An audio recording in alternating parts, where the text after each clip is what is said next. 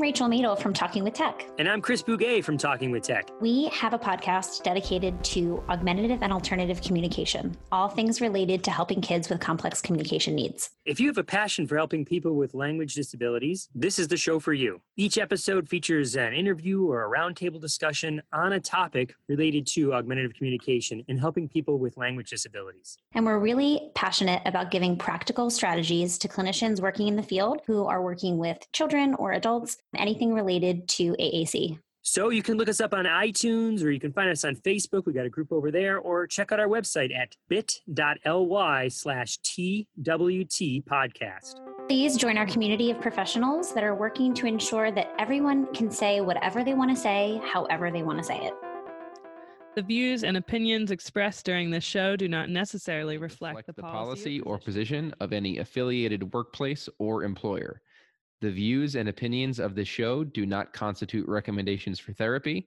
Please contact a licensed SLP for individual consult on your situation. Please listen carefully. What is communication? An essential behavior of life. We have the both blessing and responsibility of trying to foster another. It's transmitting a thought from one person to another. It's the strongest way for two people to convey information to each other. The back and forth between two people. Communication is a lifeline. It's just connection with other people. Connecting people in terms of ideas or thoughts or needs. Draws us out of ourselves, draws us into that relationship, builds up our families. Without it, we'd be lost. Whatever it is that we do to express intent and achieve an impact. Communication is the ability to express your needs, wants, frustrations, and desires to anyone that you feel needs to have that information. Welcome to Speech Science, episode number 120. We are proud members of the Exceptional Podcast Network. The whole group is back together. I'm Matt Hott, joined, as always, our soon-to-be Kansas rep, Michelle Wintering. Hi, Matt. And still representing the boys to men, the city of Will Smith, Michael McLeod. What's up, buddy? I couldn't remember the city of brotherly love, so I went with boys to men. So that also works. Mike McLeod, that's what it is. That's right.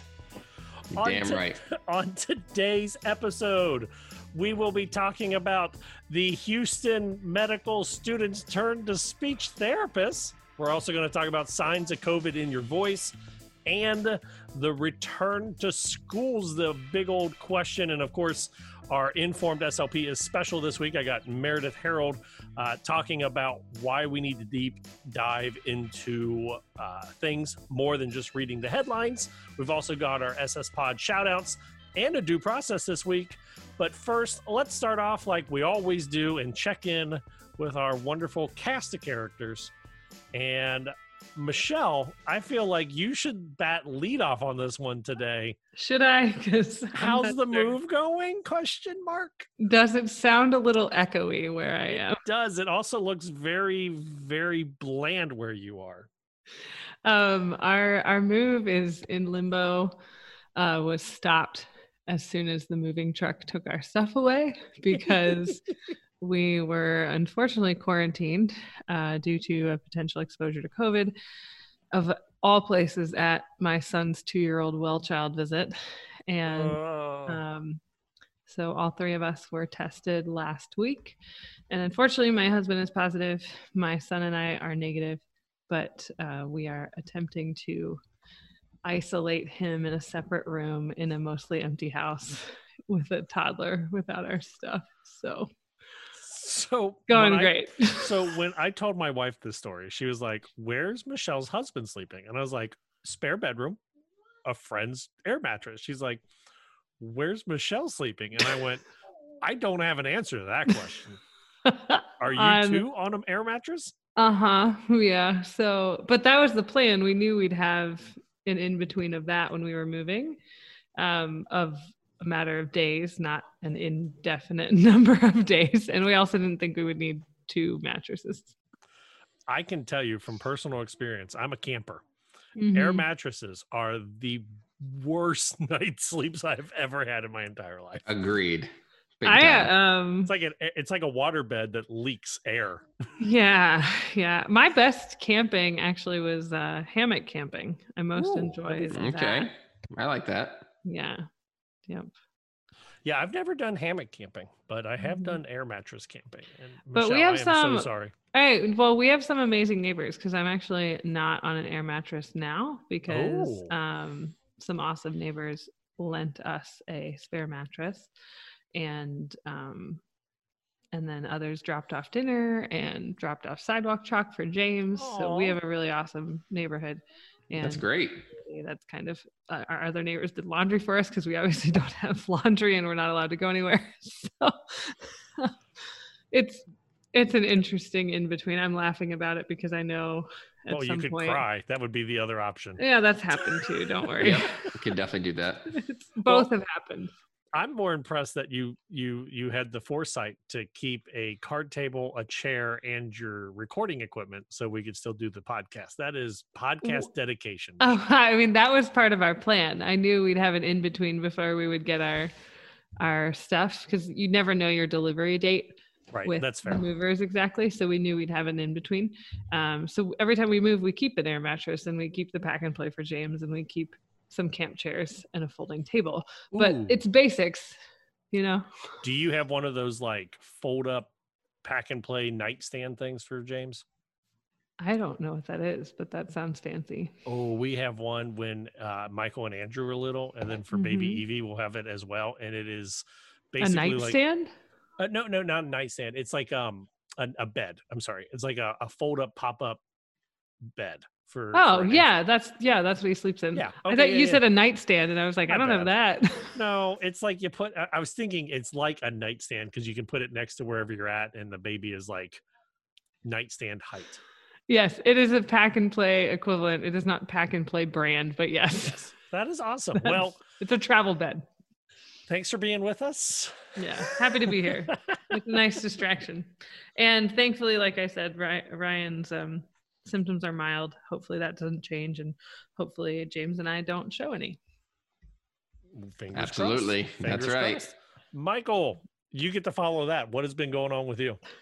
Oh man, I've been just the teletherapy over the past 2 weeks has really risen. There's been a lot more interest in parents wanting their kids to get teletherapy. I guess they're in the doldrums of summer of their kids kind of, I'm kind of hearing the same sort of things of, their middle school and high school age teens kind of sitting around the house, playing on their phones, playing too many video games, not interacting. So kind of not really utilizing these summer months and, worrying about some regression and a lot of question marks of what's going to happen in the fall with school. So I've been working a ton these past couple of weeks and, kind of remaining socially distant myself. I did get a chance to play a little bit of golf yesterday, so that was nice. But besides that, just keeping at it with these online Zooms. So I read an article, and we're not going to talk about it today, but it said that private practices are seeing a boom during pandemic if they are able to transition for telepractice. Really? Would you believe that, or would you agree with that, or is that you think just hyperbole? Was that for speech therapy private practice? It said therapy private practices in general, OT, PT, and speech together. Probably not.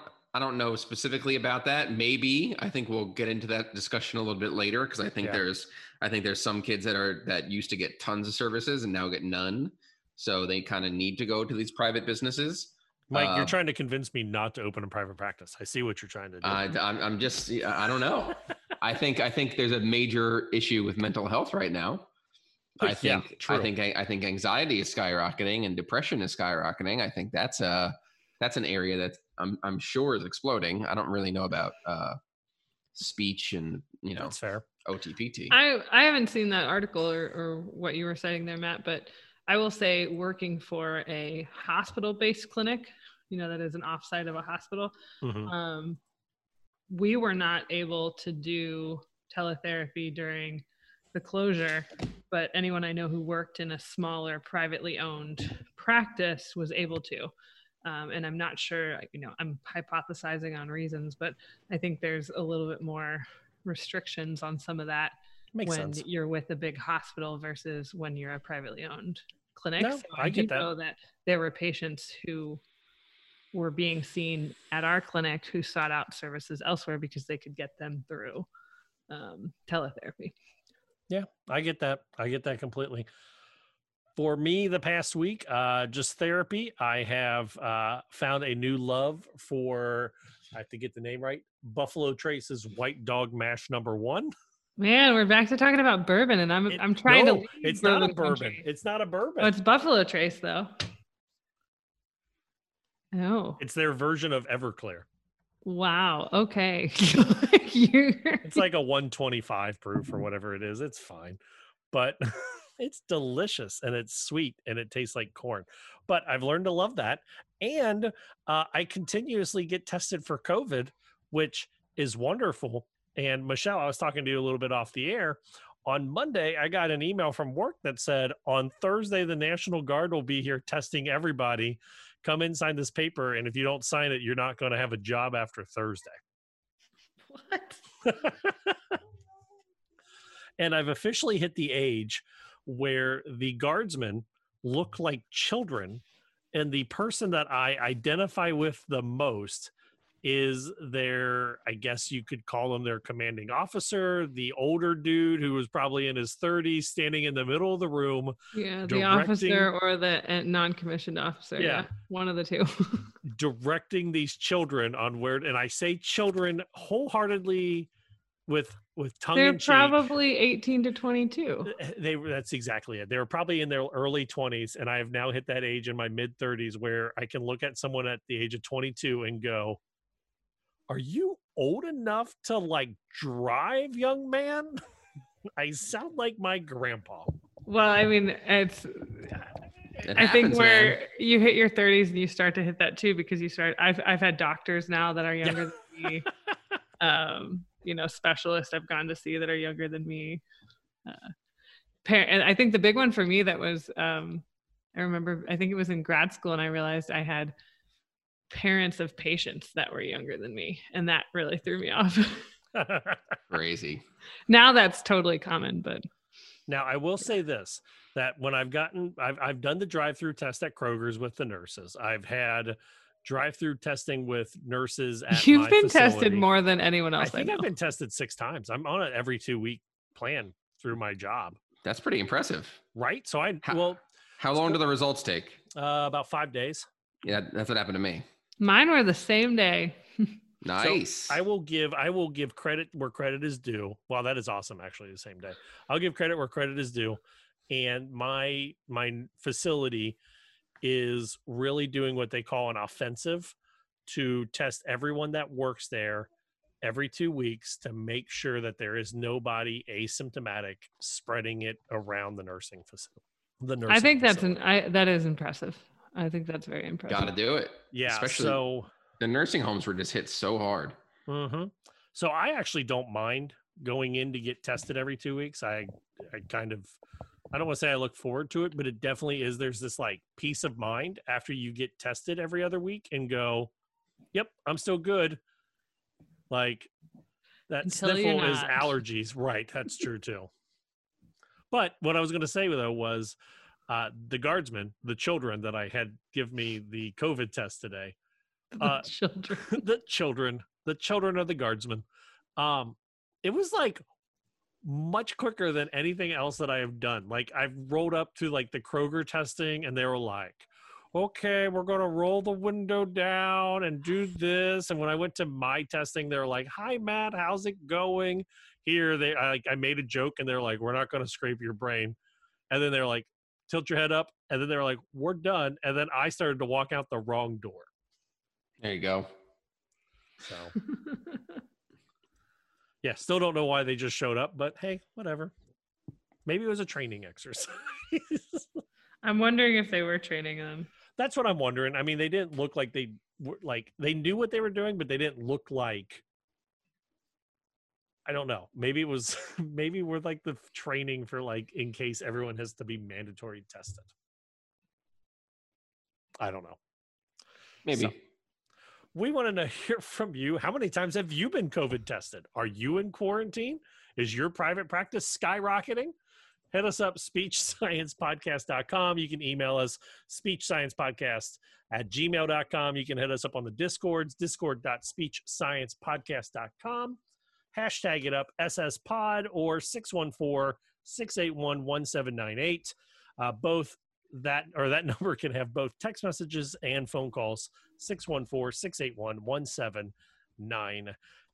All right, so we do have an SS Pod shout out.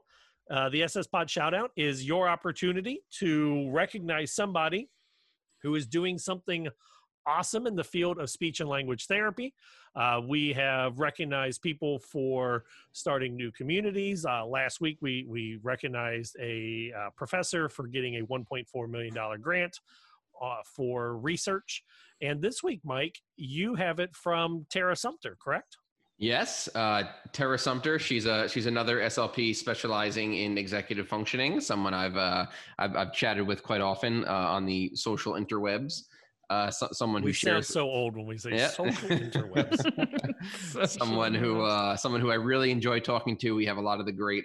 If you give a website and say World Wide Web, www, then we know. Of course. Kids, tell your friends about this show. We are so hip. Anyway, continue. That's right. Mike. Yep.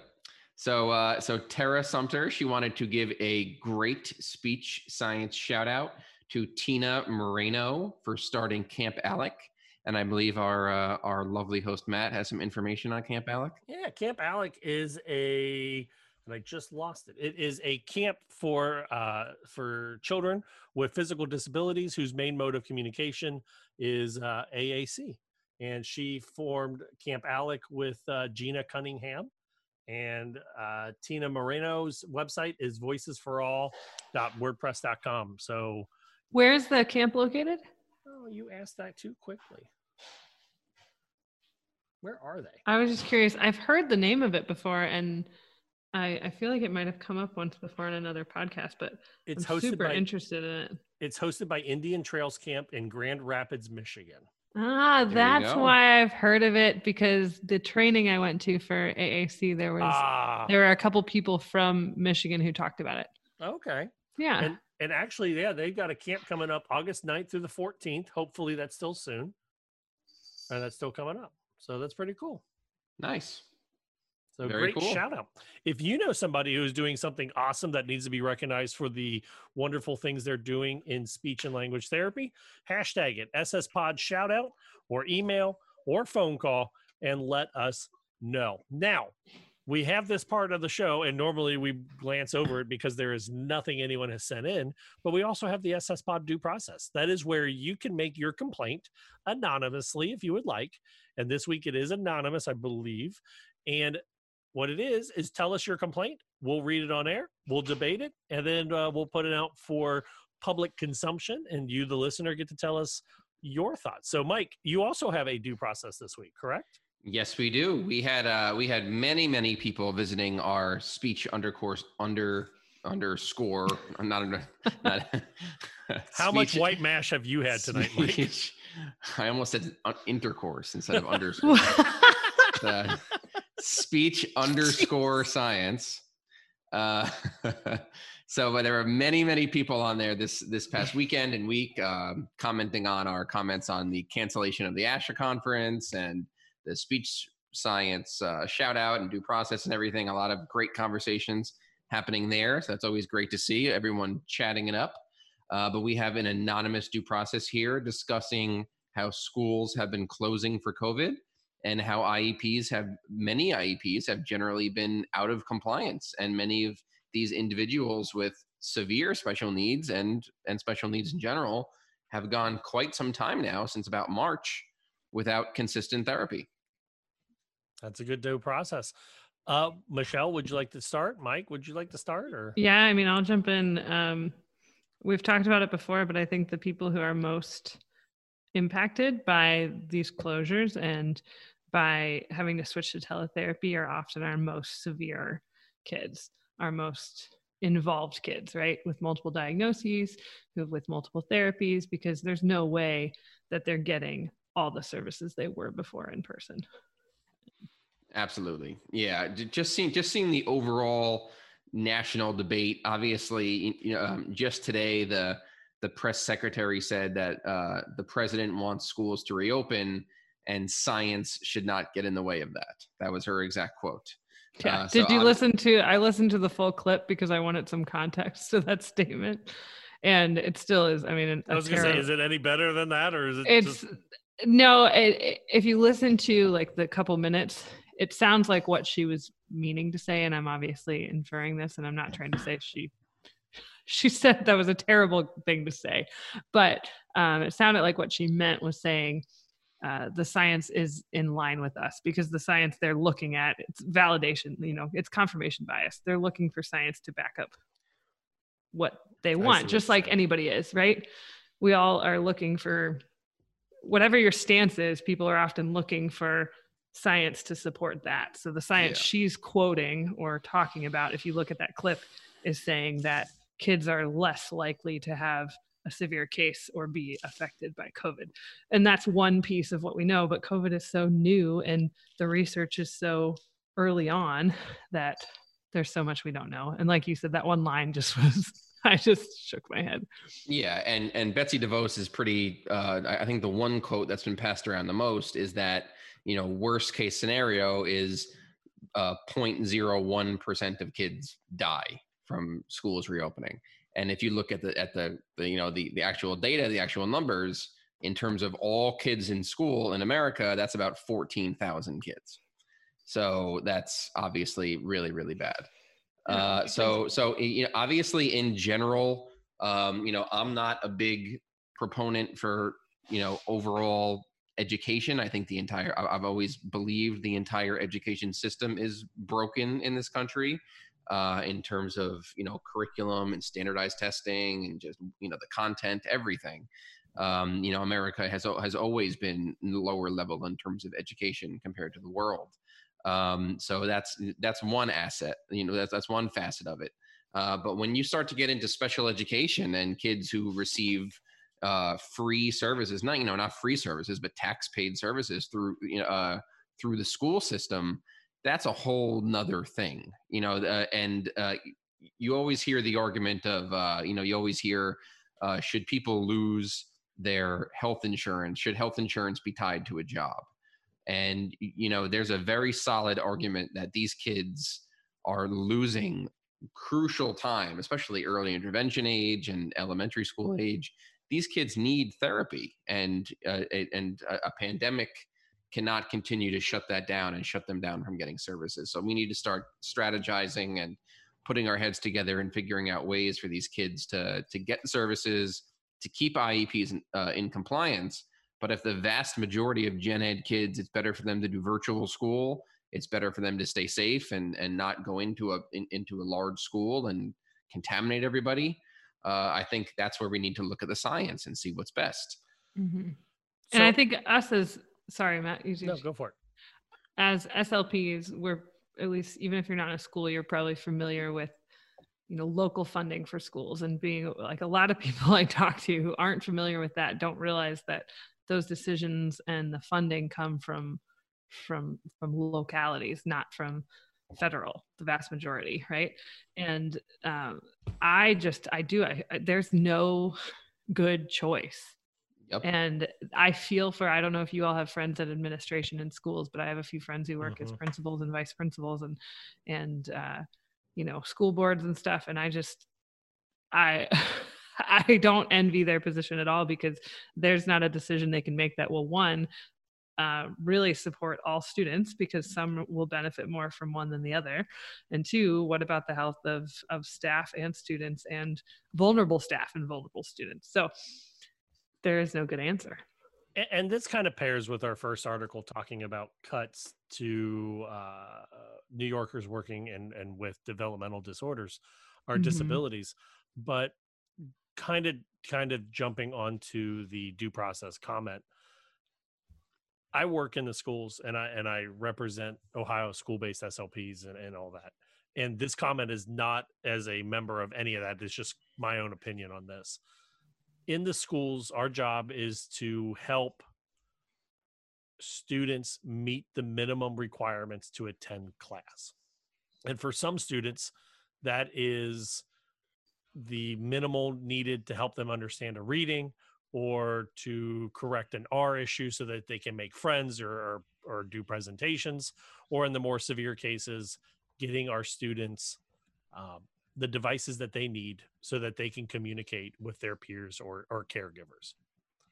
That being said, we are not, unfortunately, we are not in a position to eliminate or completely fix disabilities or disorders in the school setting due to low pay, due to low funding, due to limited time, whatever reason you want to put in there.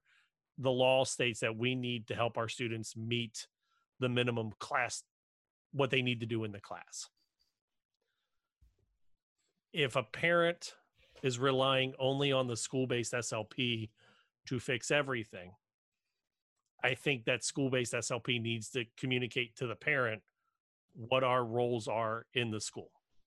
Mm-hmm. And that is a very hard conversation. And Mike and Michelle, you guys, they should be coming to you in addition to seeing me. And I think too often they don't see you, they see just the school-based SLP or mm-hmm. the school-based physical therapist. Well, I'm going to throw out there just mm-hmm. to add to that. Again, I feel like we go back to insurance approval so often, but having worked in several different outpatient settings now, there are insurances who will not provide payment for services at an outside clinic if the school provides service. And see, that's wrong. I agree. There's a million things wrong with insurance in this country, and that's got to be one of the worst ones. That's ridiculous. Like that blows my mind. It's hard to have that conversation in the schools. And I've had that conversation many times over the last almost 10 years of saying, but those are things that just shocked me. You know, when I right. learned those things where I'm like, right. are you kidding? Right. like this is like your student still has a articulation disorder or apraxia or disfluency, but they're on the varsity basketball team. They have a 3.1 GPA. They state that they have friends. Their teachers don't recognize any adverse effect. I have to dismiss your student. And unfortunately, and that's an easy one to do. But I think unfortunately, when we look at our more severe students, sometimes we need to do a better job of advocating for insurance to pay for it, I guess, to get our students into more therapy. And the missed IEP minutes, we can go back and forth on how do we make up missed IEP minutes. I don't have an answer for that because our teacher's going to be expected to meet the missed classroom time. And that's a very selfish comment because how do I fit an additional 80 students in each week to meet with my current 80 students? I don't know. I don't have an answer. I'm just sitting as a school-based SLP raining on everyone's parade right now. No, you're good. You're making some valid points, dude. Yeah. In other words, send your kids to private practice and speech therapy in the schools. Well, there needs to be more, mm-hmm. you know, like it all depends on where you're located. It all depends on, you know, the thing with this whole issue is that, you know, we've all heard the phrase, you're never going to please everybody.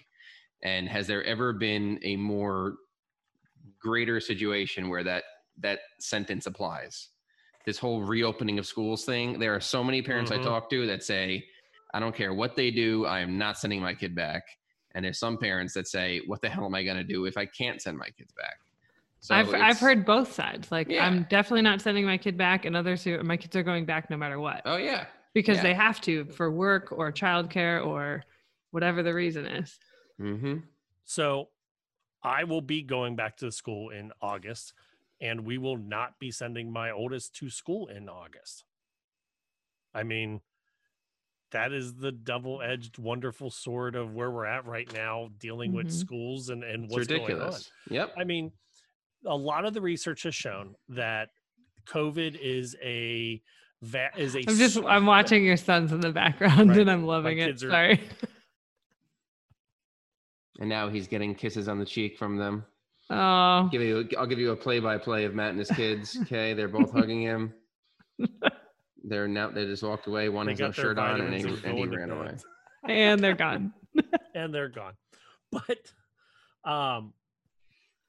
so anyway, what was I saying? Oh yeah. So no, I'll be working in the schools, but we will not be sending our oldest to school into first grade. And what we know from COVID is that it is a vascular swelling disorder.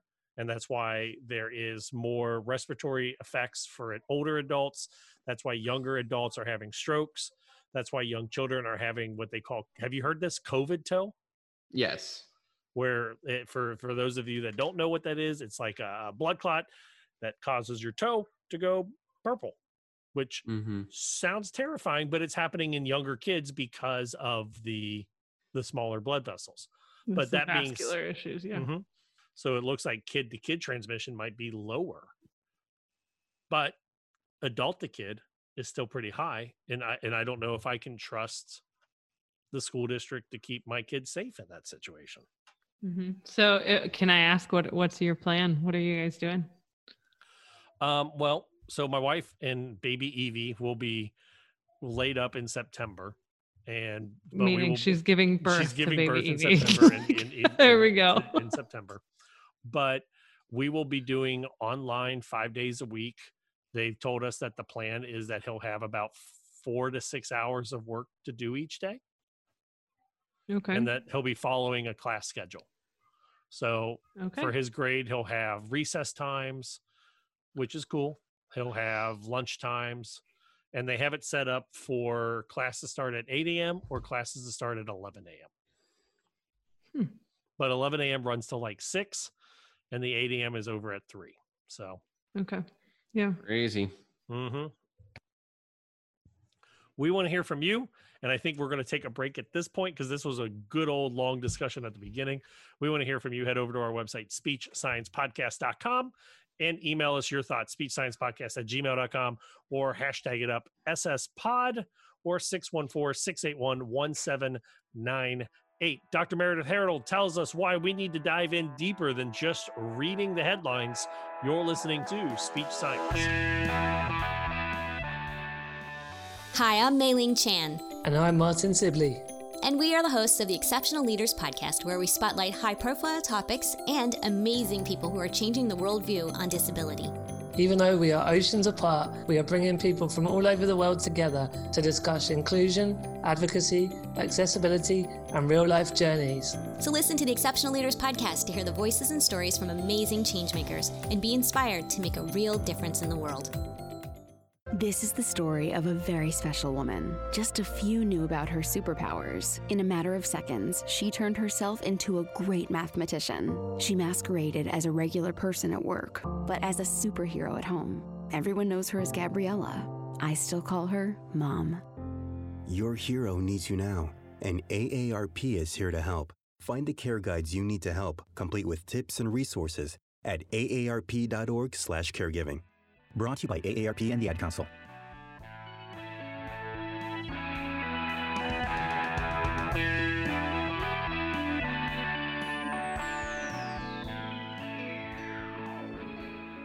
Joined by the Informed SLP's Dr. Meredith Harold. Dr. Harold, thank you for joining us. Of course. It's always fun to chat with you, Matt. So I thought this week we would change up the Informed SLP moment in the show. And I want to really bug your brain or pick your brain about what we're seeing in the media about all these headlines and what should we be scared of? And 1,000 kids are dead in California or 800 people have caught this in a small town. What should we really be looking at as school-based SLPs are wondering, should we go back to school? Should I send my kid to daycare? How do we break down these news stories? Yeah, it's tough. And I actually think, as stressful as it is to read the headlines right now and as scary as a lot of them are, it's actually a really good opportunity to kind of hone your skill set when it comes to making sure that you don't just take every headline as is. Like I saw the one the other day that said something like, you know, 100 babies infected with coronavirus, right? And so that headline is obviously meant to make us say, oh my goodness, this is terrifying. Like, you know, but what you've got to do every time you read a headline is make sure that you also look at the paper itself and see where the data is coming from and what they're talking about, because there's a massive difference between 100 babies infected with coronavirus in a city that isn't that large, that's catastrophic, as opposed to 100 babies infected with coronavirus across all of Europe, you know? And you've got to really pay close attention to those numbers in order to be able to make sense of anything. So how do we approach it as the SLPs? You said this is a perfect opportunity to hone those skills. Yeah. I'm a school-based SLP. My SLP co-worker, my teacher friend posts, we should or shouldn't do this because headline. What's my first step? To look at the actual article itself, which is painful because sometimes you don't have time. And I understand that. And you know what, if you don't have time, which a lot of times I don't have time, we don't have time to read every headline that we come across, then just be real cautious about not sharing it because you don't know how accurate it is, you know? So like, if you don't have time to fact check, just don't share it. Don't share it. Now, if more people want to find out more information, where should they go about you and all the other research that you guys you're doing awesome stuff with? Yeah, so the information from the Informed SLP is housed at www.theinformedslp.com, and we read, digest, summarize, and explain all of our field's research, and actually right now, all the COVID research that's relevant to SLPs as well. I've been sharing out that the little blurb that you guys have got all about the school-based stuff. Mm-hmm. I've been sharing it with all of my coworkers. Yep, that's what we're there for, to read the stuff that you don't always have time to read. To learn more about this paper and other new research, check out our reviews on theinformedslp.com. There's links to both the original article and the review in the show notes. The Informed SLP makes it easy for you to stay up to date on all of the clinically relevant research across the lifespan that comes out every month. Know what works to do what works.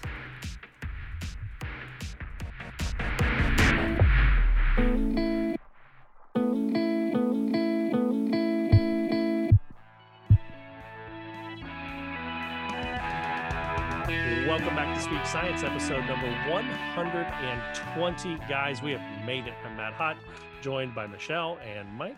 Hi, guys. Hi. What's up? So we talked about it last week about how we decided just roughly to change into seasons. So we are like midway through this season. We are 2/3 of the way through this season, guys. Look at that. So for those of you just I know Mike and I have been on since what, episode 30? I think so. And look at us now. You're almost at your centennial episode. Ooh, look at that. Right.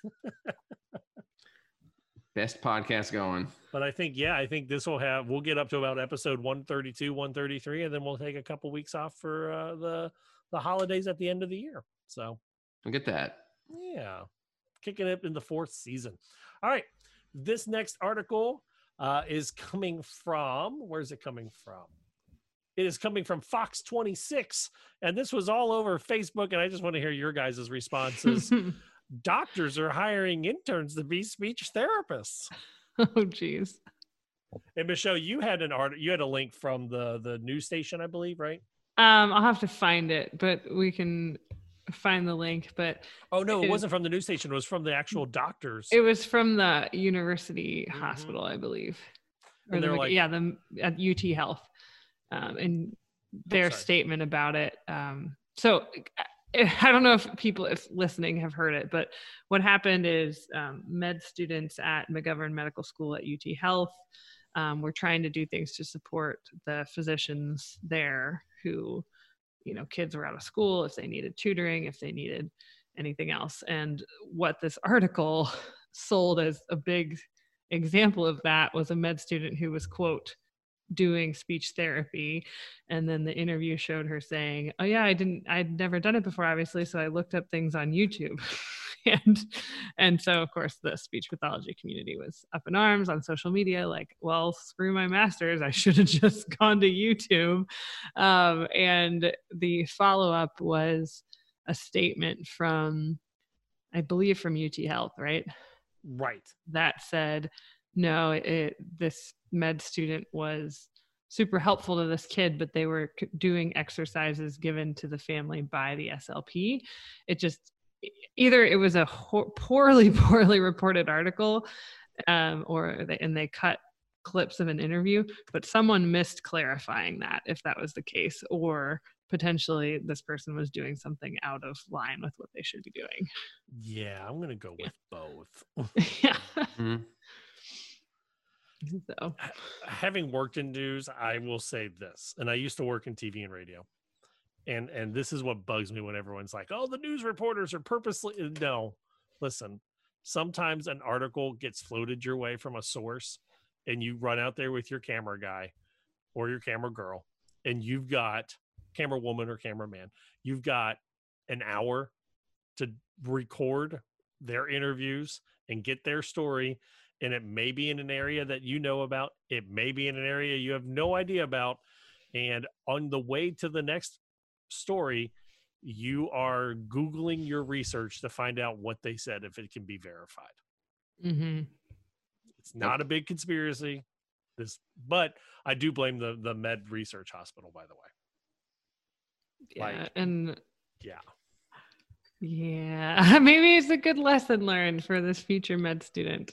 Lesson learned, don't ever do speech therapy without a license. I also saw one thing today where I think it was like a $15 class from Groupon to become a speech and language specialist. Ooh. I did see that. What is a speech and...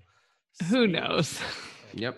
Language. Whatever it is, man. But that's a lot cheaper than my master's degree. I should have just done that. You know what, though? We are not the only field fighting those kind of things. Like, for those who heard my interview months back with Martha Firstol, who's a pediatric dietitian, she talked about how much she has to emphasize with people that she is a RD, a registered dietitian, because anyone out there can call themselves a nutritionist.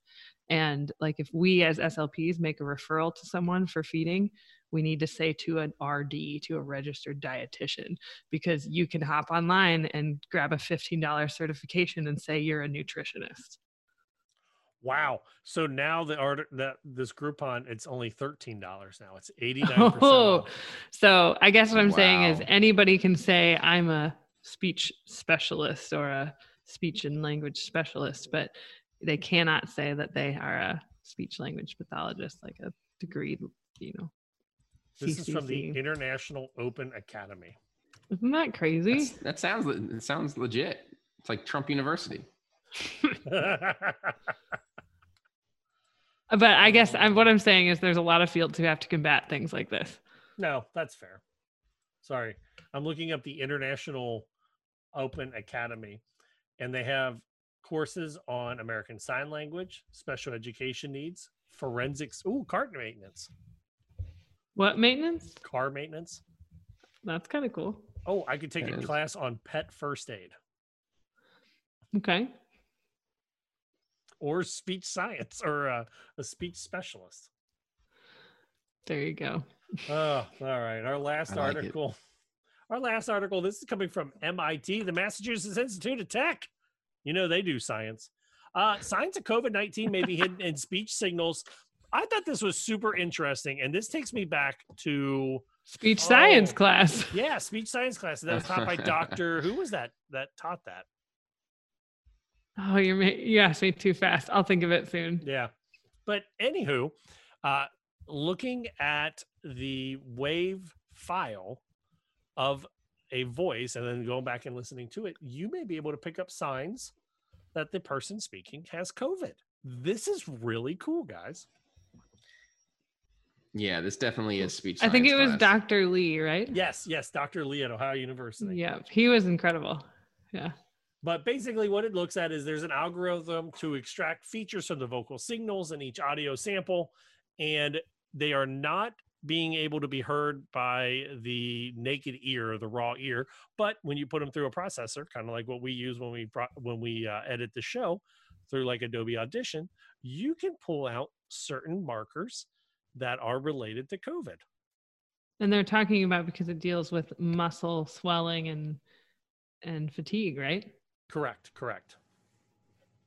That's so interesting. It says, picture these speech subsystems as if they are the wrists and fingers of a skilled pianist. Normally, the movements are independent and highly complex. Now, picture if the wrist and finger movements were to become stuck together, moving as one. This coupling would force the pianist to play at a much simpler tune. And I want to look at, they also mentioned that MIT Institute for Brain Research already has an app called Voice Up, and they're talking about integrating vocal screening for COVID-19 into it. That's cool. Voice Up app. Which the app was initially developed to study the link between voice and depression. So kind of markers, same idea, like what vocal changes are there with depression. And I thought this was, I mean, this could be so interesting because they said people also report regions where they are, and that could potentially be used to pinpoint hotspots or predict the percentage of people who have a disease in different regions of the country. See, and this is interesting to me because it you know, they say that there's a loss of taste and smell with COVID. Mm-hmm. And if we know some people, that's their only symptom. Mm-hmm. And if we know it's a vascular swelling, it would make sense that if you put a little pressure on a nerve, you're going to lose sensation. And let's go back to neuro class. There's two types of nerves. There's the sensory nerves, and then there's the action nerves, making it very basic. And if there's a little pressure on the sensory nerve, you're not going to taste or smell. So I would think that if there's a little pressure on the action nerve, you may have some very subtle vocal quality changes. It's super interesting. Yeah. Isn't our field the best, guys? You know, I was talking to a patient today. They asked me, they said, do you like your job? I've heard that question so many times. And every a lot of teenagers ask me that. They're like, did you go to school for this or something? Like, did you choose to do this? Actually, I went to a lot of school. You're like, I have so much debt. I am that guy on that lawnmower. I'm in debt to my eyeballs. Mm-hmm. On the lawnmower? What is that? Have you ever seen that commercial? Is that a commercial? Yeah, I'll send it to you in the group. What is it a commercial for? Or do you just remember the... I just remember that. I think it was like about like finances and like... But it's like, this guy's just happily mowing his lawn. And they're like, how are you? And he's like, I'm in debt to my eyeballs. But no, like people ask me that question all the time. And I keep saying that I love this field because it's so encompassing. And, you know, just to be able to hear, oh, there's vocal quality changes. And you go, oh, that makes sense. And my brain lets me know why that makes sense. Mm-hmm. That reminds me, I had a success in therapy today, kind of related to that. So I can't go into too many details, but it was an evaluation for a patient who thought they were having a decrease in memory and did the eval, and they were borderline, and we were talking, and we talked about the effects that stress and hunger and depression can have on the memory and how this person had some really good strengths and some questionable stuff. And they realized that a lot of the stuff that they thought they were having trouble with might be stuff that they've had trouble with for a long time. And it relieved a bunch of stress off that person's, off their plate. Hmm. Yeah. I'll go into more non-vague details after the show. Yeah. Hey, well, you said stress and things. I agree with all the moms out there who, I'm sure you know, Matt, you've heard from your wife the idea of a pregnancy brain. And as a parent, like, I think I know there's research on this, I'd have to find it, but the idea of memory issues after you have pregnancy and give birth. And I think part of it is because you're like outsourcing, you know, your big priority becomes your kids. Correct. So you end up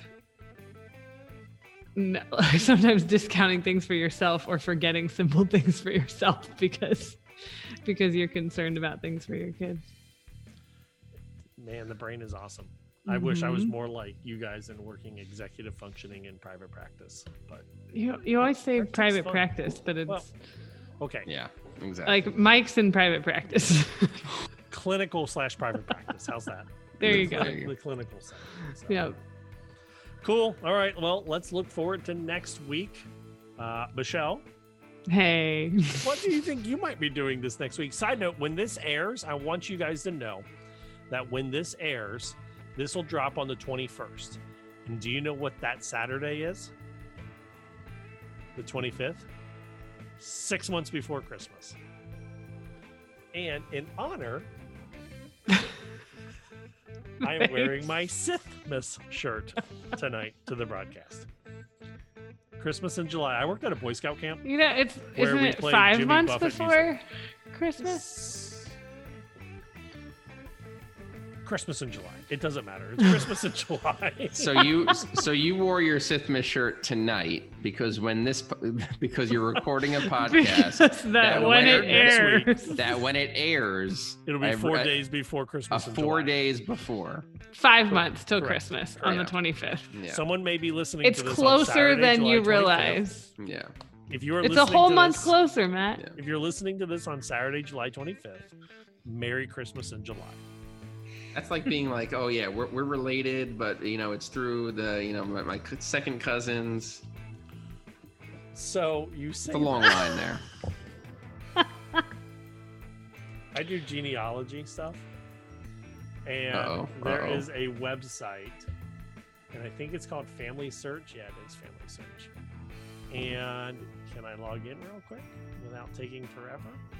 And there's a way, and it says like, how am I related to this famous person? And I am related to the Queen of England through like some crazy, crazy thing.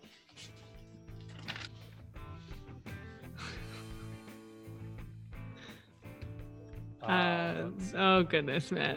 I'm looking it up because you guys talk. Tell me what your week's gonna be like while I look this up.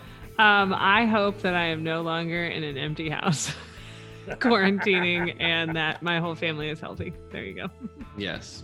And I will be in my house sitting in front of my computer nonstop, getting about 10 minutes of sunshine every day.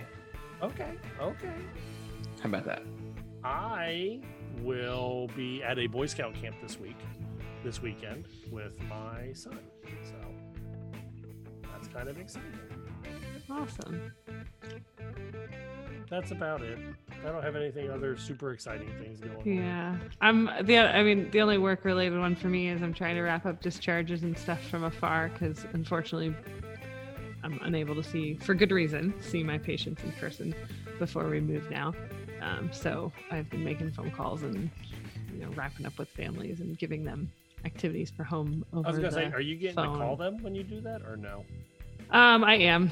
Yeah. That's cool. Yep. Calling them and doing discharges. Because I had already kind of weeded down my caseload knowing that I was leaving. So I didn't take any new patients since we reopened. That makes sense. So if any kids discharged, I didn't fill their slot as I phased my way out. Yeah, I do that with home health care. Like when I know that I am going to be transitioning back into the schools, I'll just not take on that new patient. Exactly. Yeah. So. Yep. I can't find it, guys. You have lucked out. I can't tell you how I'm related to the Queen of England. Add it in the show notes when you figure it out. Matt's related too. Anyway, let's wrap this up. The music's playing. No one's paying attention anyway. They probably turned the show off. Our opening music is Please Listen Carefully by Jazard. It's licensed under an attribution and share alike license. But music is County Fair Rock, copyrighted John Deku. His music is over at soundcloud.com/dirtdogmusic. The Informed SLP and our closing music are both licensed under a Creative Commons attribution license. One is At the Count by Broke for Free.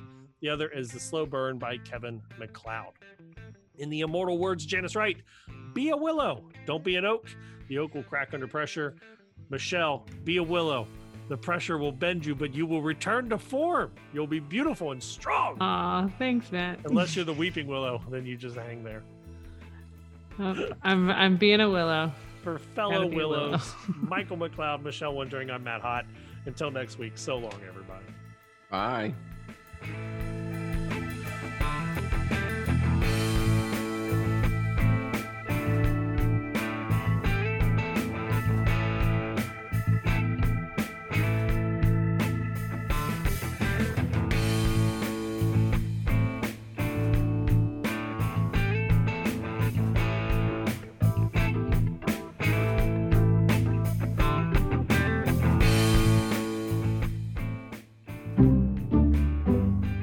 This has been an Exceptional Podcast Network production. Speech Science is edited and produced by MWH Production. Please follow Speech Science on Twitter @SpeechSciencePC and like our page on Facebook. For more original podcasts, please visit exceptionaled.com and rate and subscribe to our podcast anywhere you get your podcasts.